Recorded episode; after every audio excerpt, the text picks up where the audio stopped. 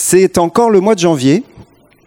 Et euh, très souvent au mois de janvier, je prêche le même message. Je parle du jubilé. L'année du jubilé. Vous connaissez certainement l'année du jubilé, vous en avez entendu parler. Et, euh, et, là, je voudrais en parler. Je fais pas ça tous les mois de janvier quand même, mais je voudrais en parler parce que je pense que c'est quelque chose que le Seigneur a commencé à nous dire hein, depuis le début janvier. Il y a euh, des paroles sur la restitution des héritages, des paroles sur la libération, retrouver la joie encore ce matin dans la louange. Hein. Nous avons tout pleinement en Christ. Et donc l'année du jubilé va tout à fait dans ce qu'on est en train de, de recevoir. Et l'année du jubilé, c'est une année incroyable dans l'Ancien Testament. C'est quelque chose que Dieu avait mis en place, qui est absolument étonnant. On trouve ça dans Lévitique 25. Euh, on va pas lire le texte, c'est un long texte, et on va pas détailler tout cela, mais c'est quelque chose qui est repris ensuite par Jésus, comme on va le voir, et qui nous parle en fin de compte de la nouvelle alliance. L'année du jubilé qui, je vous le rappelle, arrivait donc en Israël toutes les, les 50e années. Hein. On, on, comptait sept sabbats d'année, cette fois c'est 49. Et on arrivait donc à l'année du jubilé. Et à chaque fois, cette année du jubilé, elle préfigurait en fin de compte la nouvelle alliance. C'est une année de libération. C'est une année de restitution. C'est une année de grâce. Et Jésus va utiliser hein, vraiment ce, cette symbolique de l'année du jubilé pour inaugurer son ministère lorsqu'il sera dans la synagogue à, Nazareth. Hein. Euh, tout au début, après son baptême, dans, dans l'évangile de Luc, il va choisir le texte qui annonce l'année de la grâce du Seigneur, une année de jubilé. Alors moi, ce que je vous propose, c'est que l'année 2018 soit pour nous une année de grâce et c'est pas que je vous propose, c'est qu'il faut absolument que ce soit une année de grâce. On n'a pas le choix, en fin de compte. Dis à ton voisin, t'as pas le choix. C'est une année de grâce.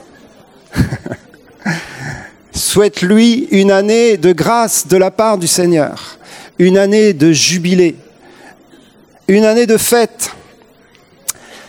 Et ce qui est étonnant lorsqu'on on étudie euh, cette année du jubilé, elle commençait donc euh, la cinquantième année, elle commençait le jour des expiations, à Yom Kippour, le premier jour du septième mois.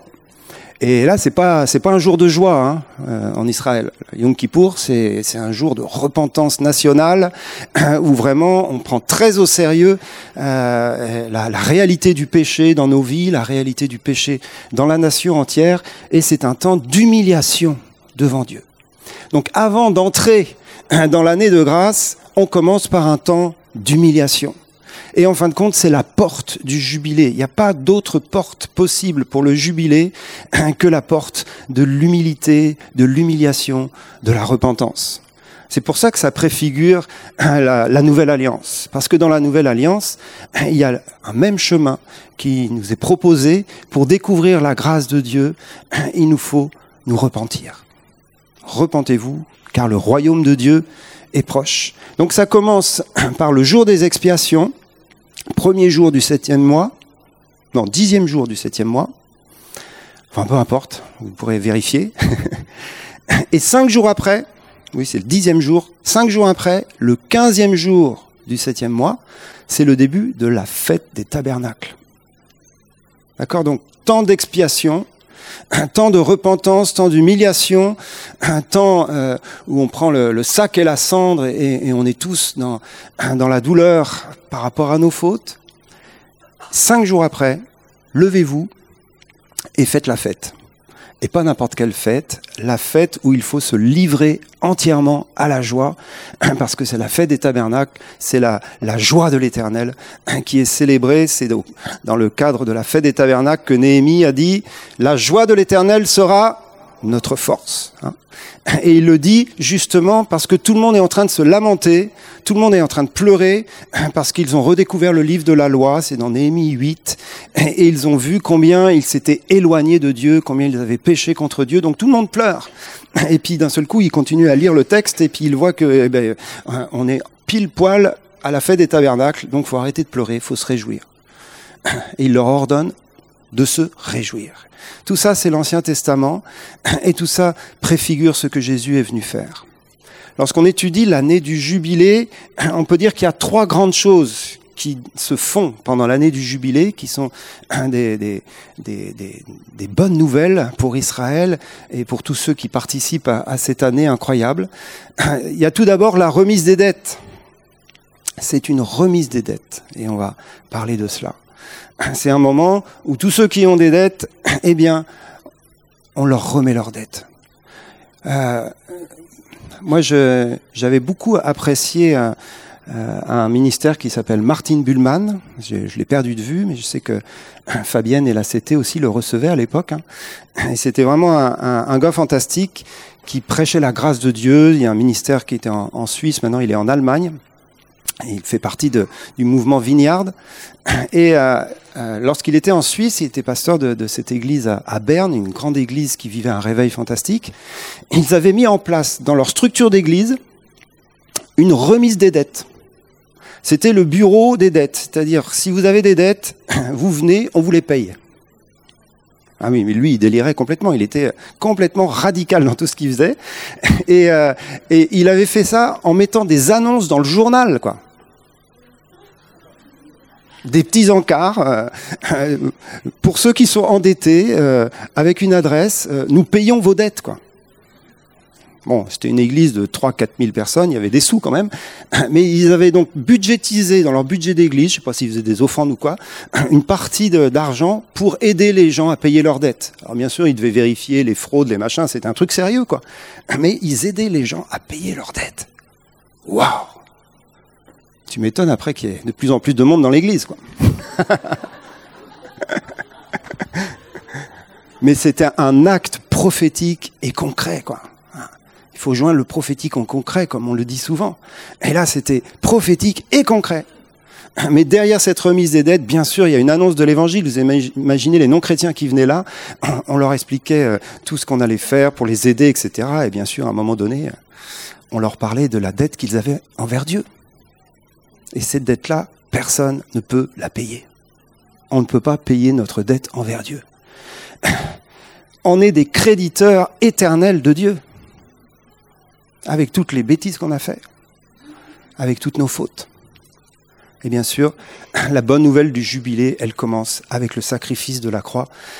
On en a parlé la semaine dernière, mais c'est le cœur hein, de cette fête, de cette célébration. Quelqu'un a payé la dette à notre place. Il s'appelle Jésus, le Fils de Dieu. Il a pris le châtiment qui nous revenait. Il a payé pour tous les pécheurs. Lui, le seul juste, celui qui n'avait jamais péché, qui n'avait aucune dette envers Dieu, qui avait obéi parfaitement à la loi, qui était pleinement euh, euh, agréable à son Père. Il a accepté de donner sa vie pour nous afin que nous n'ayons plus à payer notre dette envers Dieu. Il a pris la place de ceux qui sont coupables.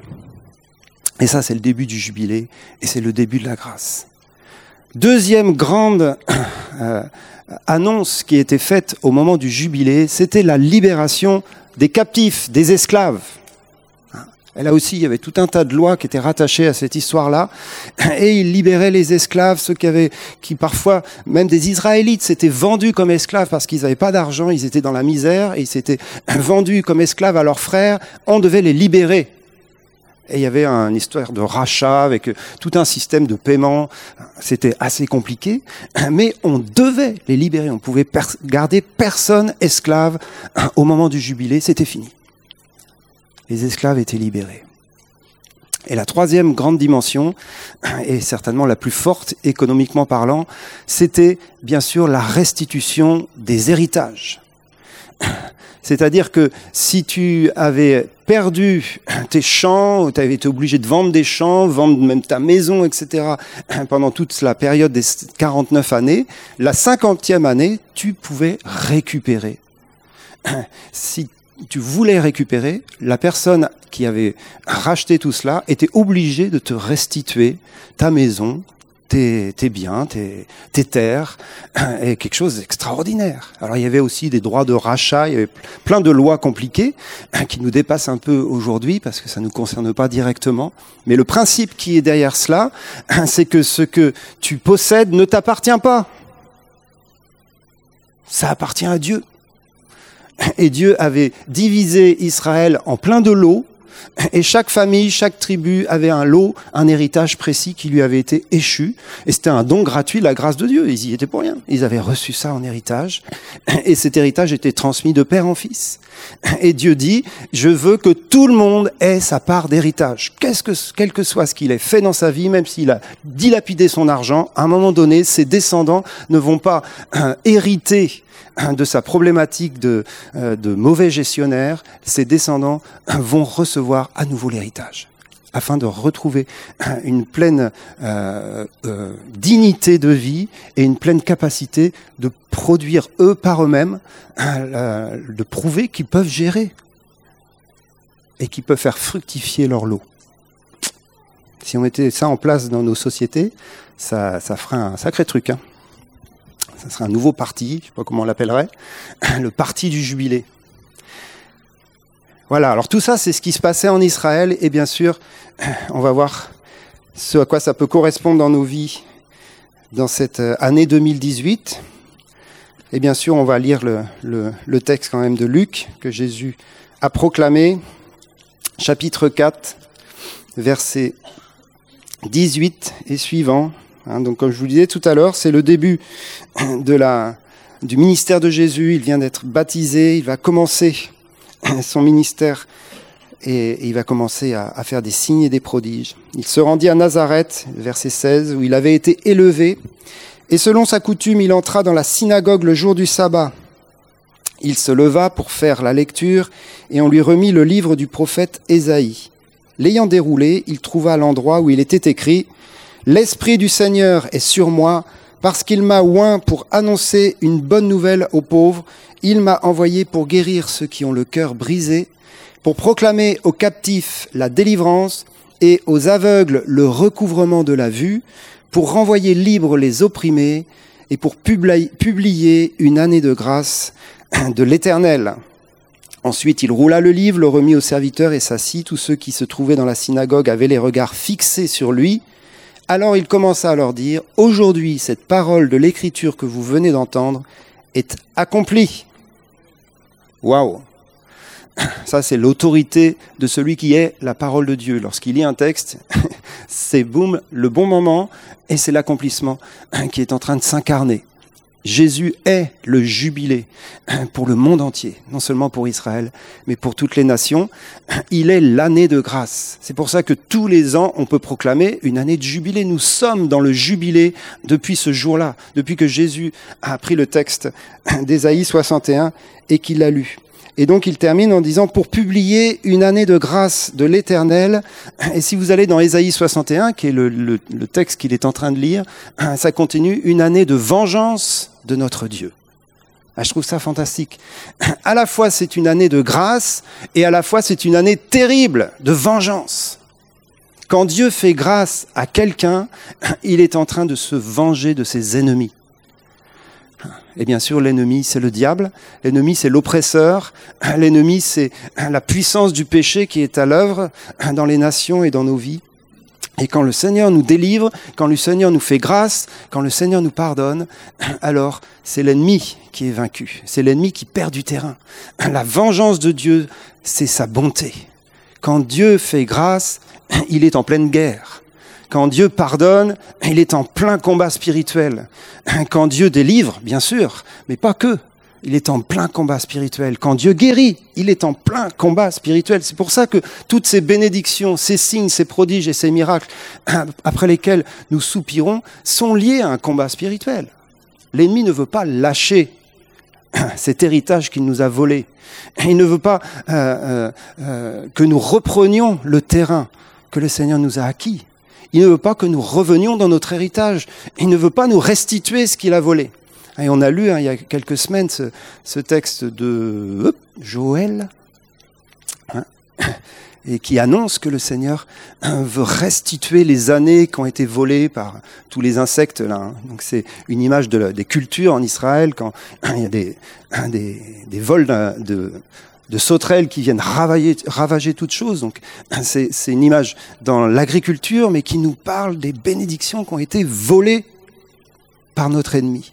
Une année de jubilé, c'est une année de restitution, c'est une année de vengeance de notre Dieu. Waouh! Ah. Romains 5, 17. C'est un verset que je cite 15 fois par an. Ce sont ceux qui reçoivent l'abondance de la grâce et du don de la justice qui règnent dans la vie par Jésus-Christ. Ce sont ceux qui reçoivent l'abondance de la grâce et du don de la justice, qui vont régner dans la vie. Il faut recevoir abondamment la grâce de Dieu pour régner dans la vie. Il faut entrer pleinement dans notre jubilé pour nous-mêmes afin de pouvoir faire entrer les autres dans le jubilé. C'est ça, régner dans la vie. C'est-à-dire avoir une position d'autorité. Pour que le royaume de Dieu avance, il faut être pleinement euh, euh, participant du jubilé pour nos vies. Il faut recevoir l'abondance de la grâce et le don de la justice. J'aime beaucoup cette bénédiction qui termine la deuxième épître aux Corinthiens et qui nous dit que la grâce du Seigneur Jésus, l'amour du Père et la communion du Saint-Esprit soient avec vous tous. Ça résume tout ce dont nous avons besoin de recevoir. On a besoin de recevoir la grâce de Jésus, on a besoin de recevoir l'amour du Père et on a besoin de recevoir le Saint-Esprit en plénitude. Et tout ça en abondance. Ce sont ceux qui reçoivent abondamment. Ce sont ceux qui reçoivent abondamment. Et euh, je, l'ai dit il n'y a pas longtemps d'ailleurs en grec. Alors là, je suis maintenant devant un, expert du grec, donc si je dis une bêtise, il viendra me corriger. Mais le mot lambano peut être traduit par recevoir, mais également par prendre. Hein, je vous l'avais dit ça. Et dans certains textes, c'est le même mot, mais il est traduit par prendre. Et dans d'autres textes, il est traduit par recevoir. Parce que lorsque tu reçois, tu prends ce que, ce que l'on te donne. Hein, c'est le, même mouvement, sauf qu'il y a le mouvement passif et le mouvement actif. Recevoir, ça peut être passif, mais en fin de compte, c'est très actif aussi. Tu peux pas recevoir lorsque tu es passif parce que le cadeau, il reste là devant toi et tu peux pas le prendre. Et tout à l'heure, Fabienne nous a exhorté dans ce temps de louange, elle a reçu cette parole, on a tout en Christ, mais c'est dans notre poche et on le prend pas. Donc on a reçu, mais il nous faut être actif pour le prendre et pour le recevoir, parce que ça fait partie de notre responsabilité. Et ce que je voudrais, en parlant de, cette grâce et de ce, ce jubilé dans lequel nous entrons, je voudrais dire que c'est quelque chose qui touche le domaine de la responsabilité. C'est pas que de l'automatisme. La grâce de Dieu, nous en sommes responsables. Une fois que nous l'avons reçue, c'est à nous de la faire fructifier et, c'est à nous de prendre les décisions qui vont dans le cadre de ce que nous avons reçu. C'est un choix de vie. C'est pas juste une grâce qui comme ça qui tombe, et puis euh, après c'est automatique on est rempli, on est béni, et puis tout va bien. Oui, ça, ça arrive, mais ça dure pas. Vous avez remarqué? Ça peut durer quelques jours, voire quelques semaines, voire quelques mois. Euh, mais si ça doit durer, c'est parce que je me responsabilise de ce que j'ai reçu et je le fais fructifier. J'y entre pleinement. J'y entre pleinement. avant de détailler ce qu'on reçoit dans cette nouvelle alliance, je voudrais vous donner quelques conditions pour recevoir et faire fructifier. Parce que c'est de cela qu'il est question ce matin, je crois. La première condition, elle est simple, c'est la foi, bien évidemment. La foi, c'est l'assurance que ce que Dieu a dit est vrai. Et il va le faire. Donc on s'appuie non pas sur ce qu'on ressent, non pas sur nos expériences, mais on s'appuie sur ce que Dieu dit.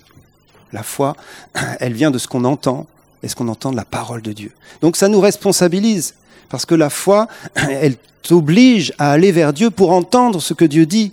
Elle t'oblige, entre guillemets, à lire la Bible pour savoir ce que Dieu dit. Parce que ta foi repose sur ce que Dieu dit. Elle ne repose pas sur autre chose. Oui, sur ce que Jésus a fait. Et c'est ce que Jésus a fait. C'est une parole incarnée. C'est aussi ce qu'il dit. Et c'est ce qu'il redit aujourd'hui dans nos vies. Et donc ma foi, elle, est fortifiée plus j'écoute Dieu, plus je creuse ce que Dieu me dit, plus ma foi s'éclaire, s'allume et devient capable de prendre et de recevoir. La foi, c'est un muscle. La foi, c'est notre sixième sens, on dit parfois. Mais il faut l'utiliser. Si tu fermes les yeux, tu vois rien. Pourtant, tu as des yeux. Si tu fermes ta foi, tu reçois rien. Pourtant, tu as la foi. C'est un muscle, c'est un, don, c'est peut-être quelque part le plus grand don de la grâce.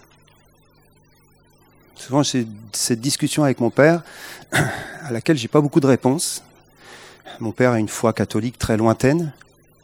Il dit, moi, ce que je comprends pas, c'est qu'il y a ceux qui ont la foi et il y a ceux qui n'ont pas la foi. Et il me dit, et moi, je fais partie de ceux qui n'ont pas la foi. C'est un peu compliqué hein, de répondre à ça.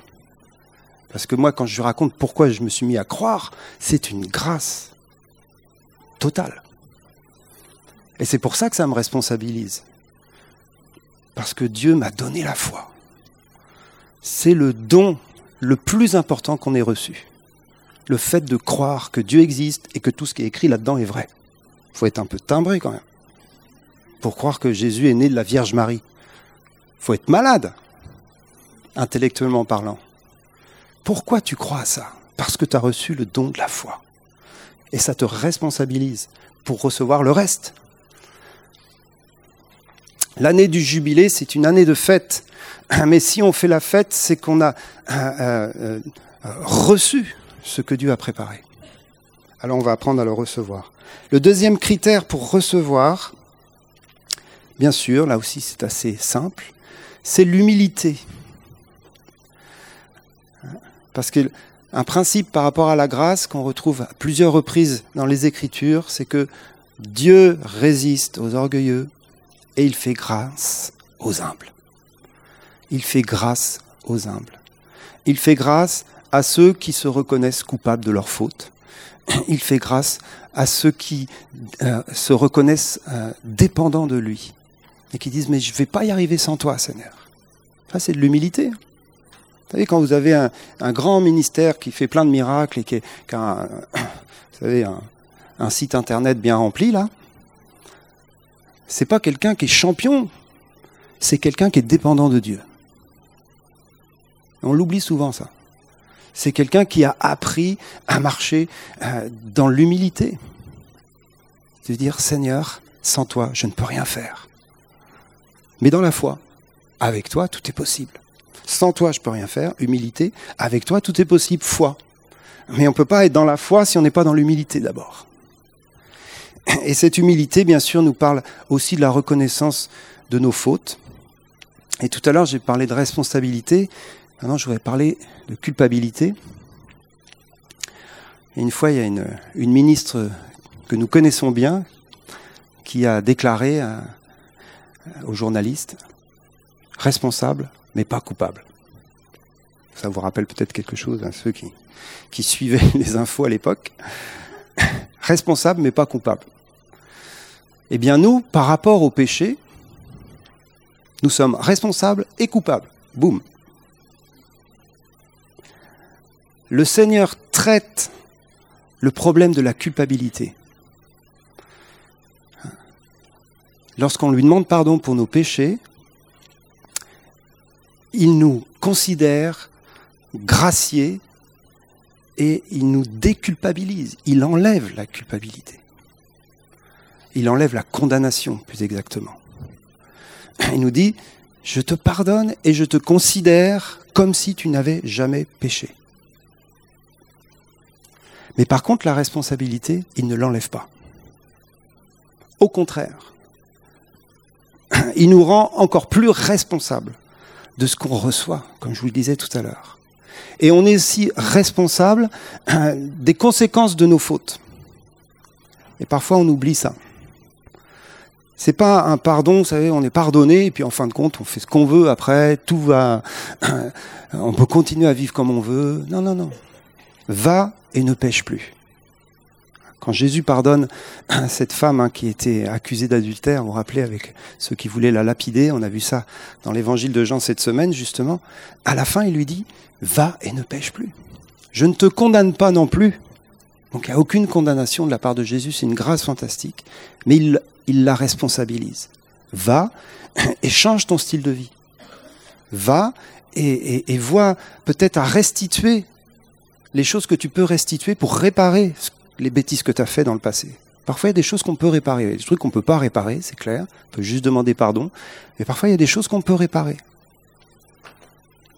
On peut, par exemple, payer nos dettes lorsqu'on en a.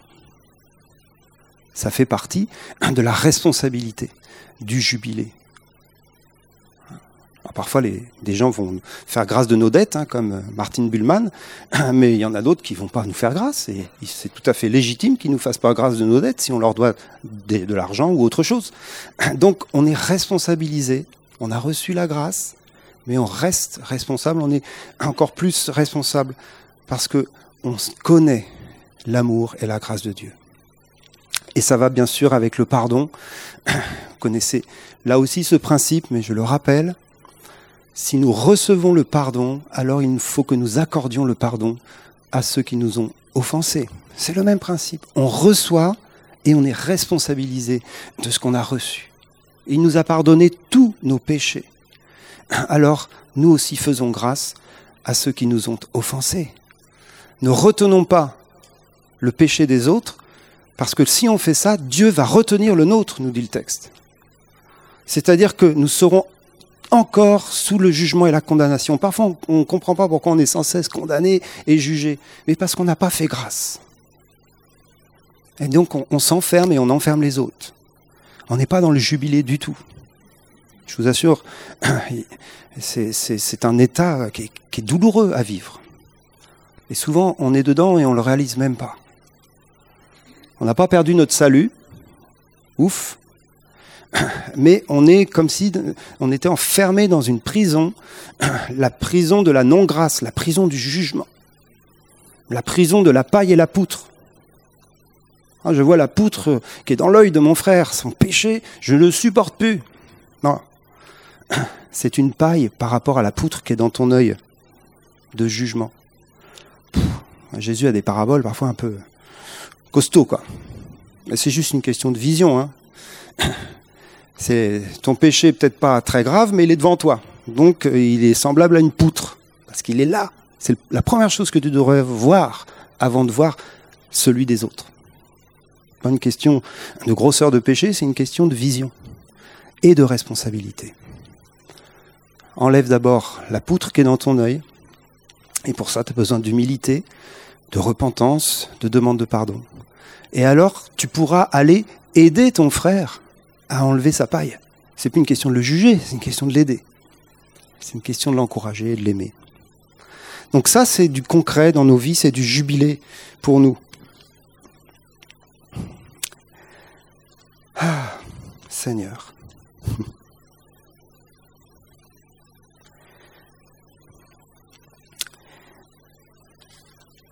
Le jubilé, c'est la libération de l'esclavage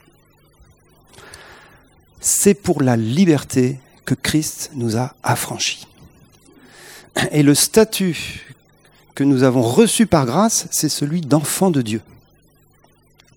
Nous sommes nés de Dieu, nous avons reçu la vie de Dieu, nous participons à sa nature, nous sommes ses enfants, c'est véritable. Hein. Jean nous dit, c'est ce que nous sommes, enfants de Dieu.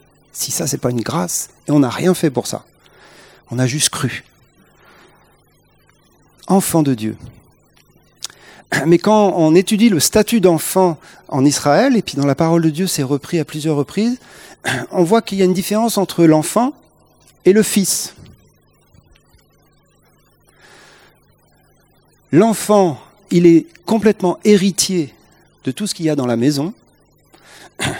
Il a la dignité hein, du père, il a tout euh, ce potentiel en lui d'être celui qui va recevoir la plénitude de l'héritage et être euh, comme son père dans la maison. Mais pendant toute son enfance, il est considéré comme un serviteur, c'est-à-dire qu'il a un statut de serviteur, il est en préparation. il est soumis à des pédagogues, hein, nous dit Paul aux Galates. Il est, il est en préparation, il doit apprendre certaines choses avant d'entrer dans la plénitude de son héritage, avant de devenir fils. Et c'est d'ailleurs un moment où on appelle l'adoption, ce moment où l'enfant devient fils. Il est adopté, est, c'est, une expression qui est utilisée à ce moment-là dans la, dans la culture juive, et dans la parole de Dieu, on retrouve ce, ce principe-là. Et c'est assez intéressant, je voudrais juste qu'on lise ce verset de Galates, chapitre 4.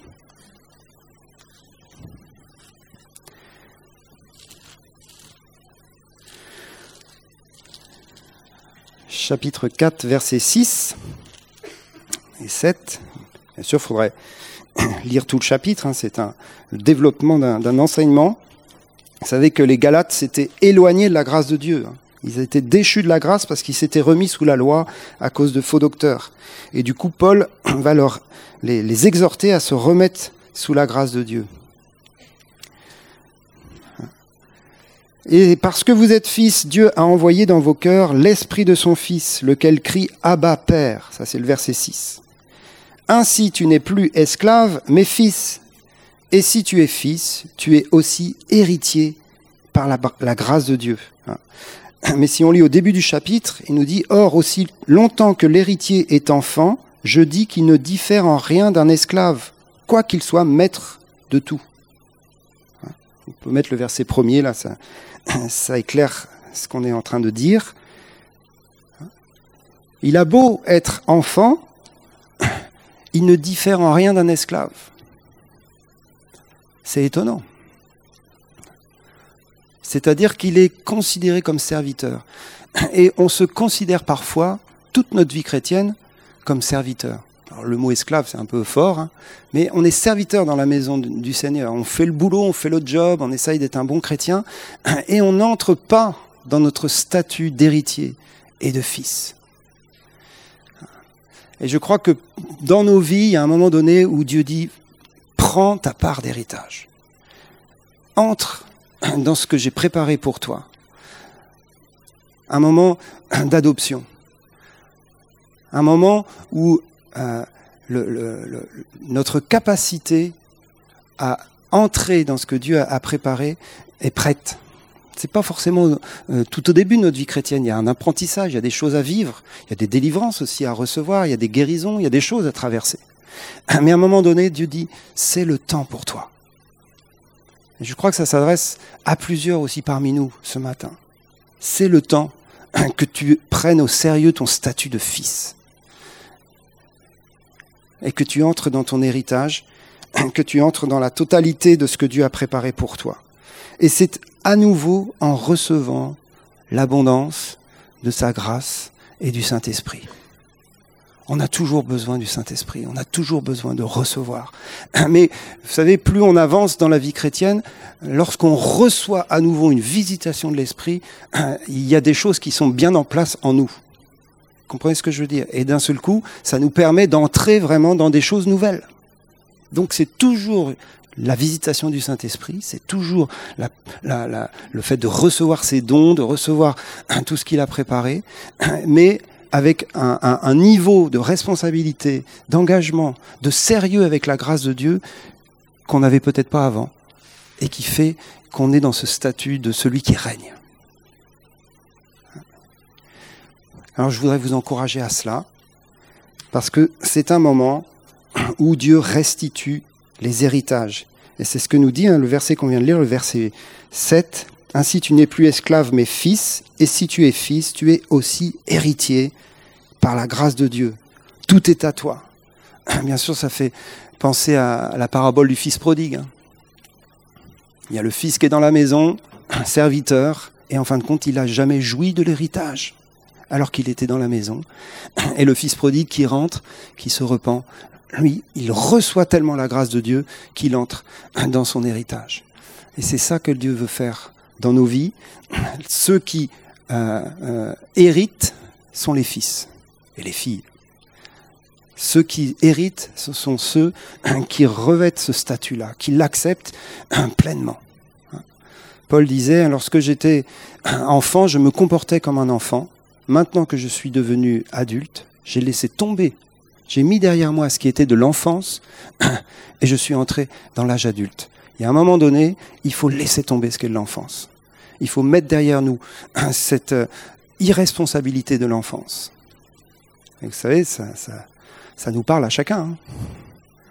Pas en train de séparer l'Église en deux, hein, les, les fils et les enfants. On est tous dans un chemin. Et on est tous appelés à aller plus loin.